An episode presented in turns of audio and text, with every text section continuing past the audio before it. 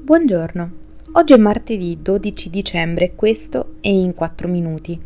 il podcast di The Vision sulle notizie dall'estero delle ultime 24 ore.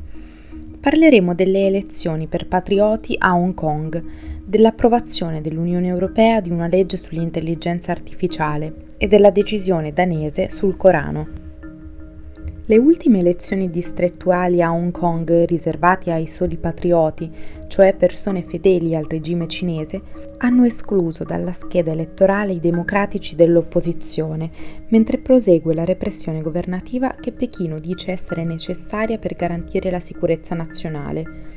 Inoltre il voto ha registrato un'affluenza molto bassa, al 27,5%, dal momento che molti elettori hanno rifiutato quello che è stato considerato un voto antidemocratico.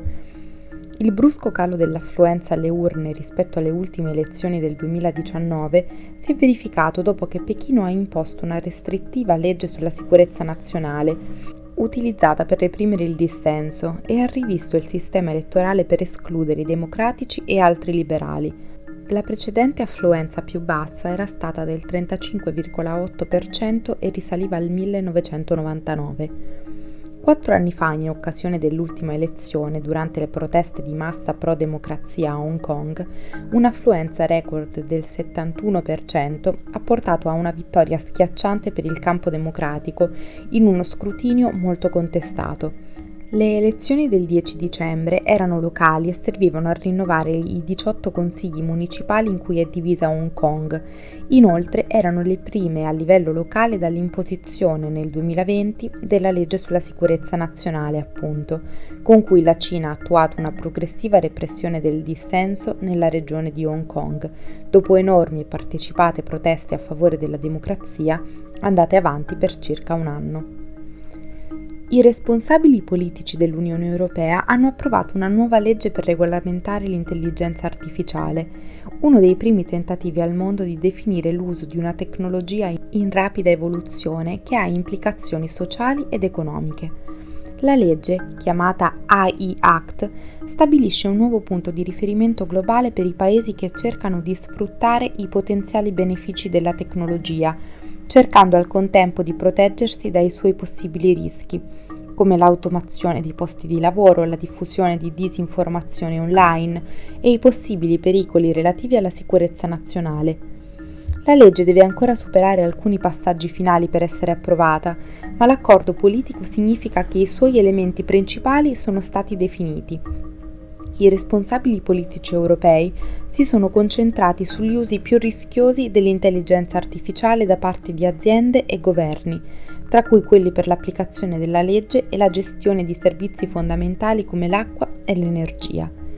I produttori dei più grandi sistemi di intelligenza artificiale, generici come quelli che alimentano il chatbot ChatGPT, dovranno soddisfare nuovi requisiti di trasparenza Inoltre l'uso del software di riconoscimento facciale da parte della polizia e dei governi sarebbe limitato al di fuori di alcune esenzioni per la sicurezza e la protezione nazionale. Le aziende che violano le norme potrebbero incorrere in multe fino al 7% del fatturato globale.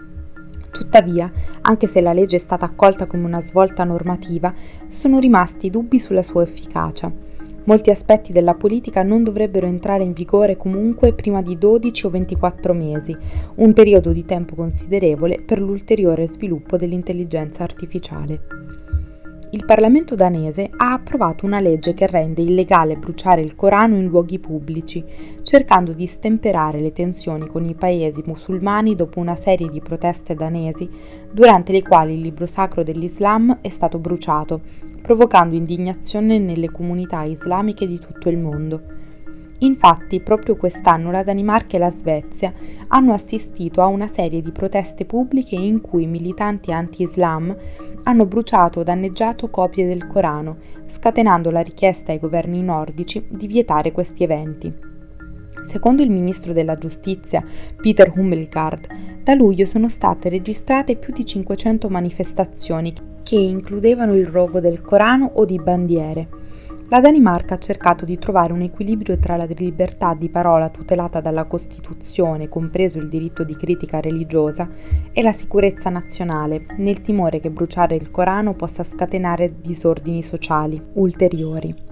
Il governo di coalizione centrista della Danimarca ha sostenuto che le nuove regole avranno solo un impatto marginale sulla libertà di parola e che la critica religiosa in altre modalità rimane legale. La violazione della nuova legge sarà punita con multe o fino a due anni di carcere.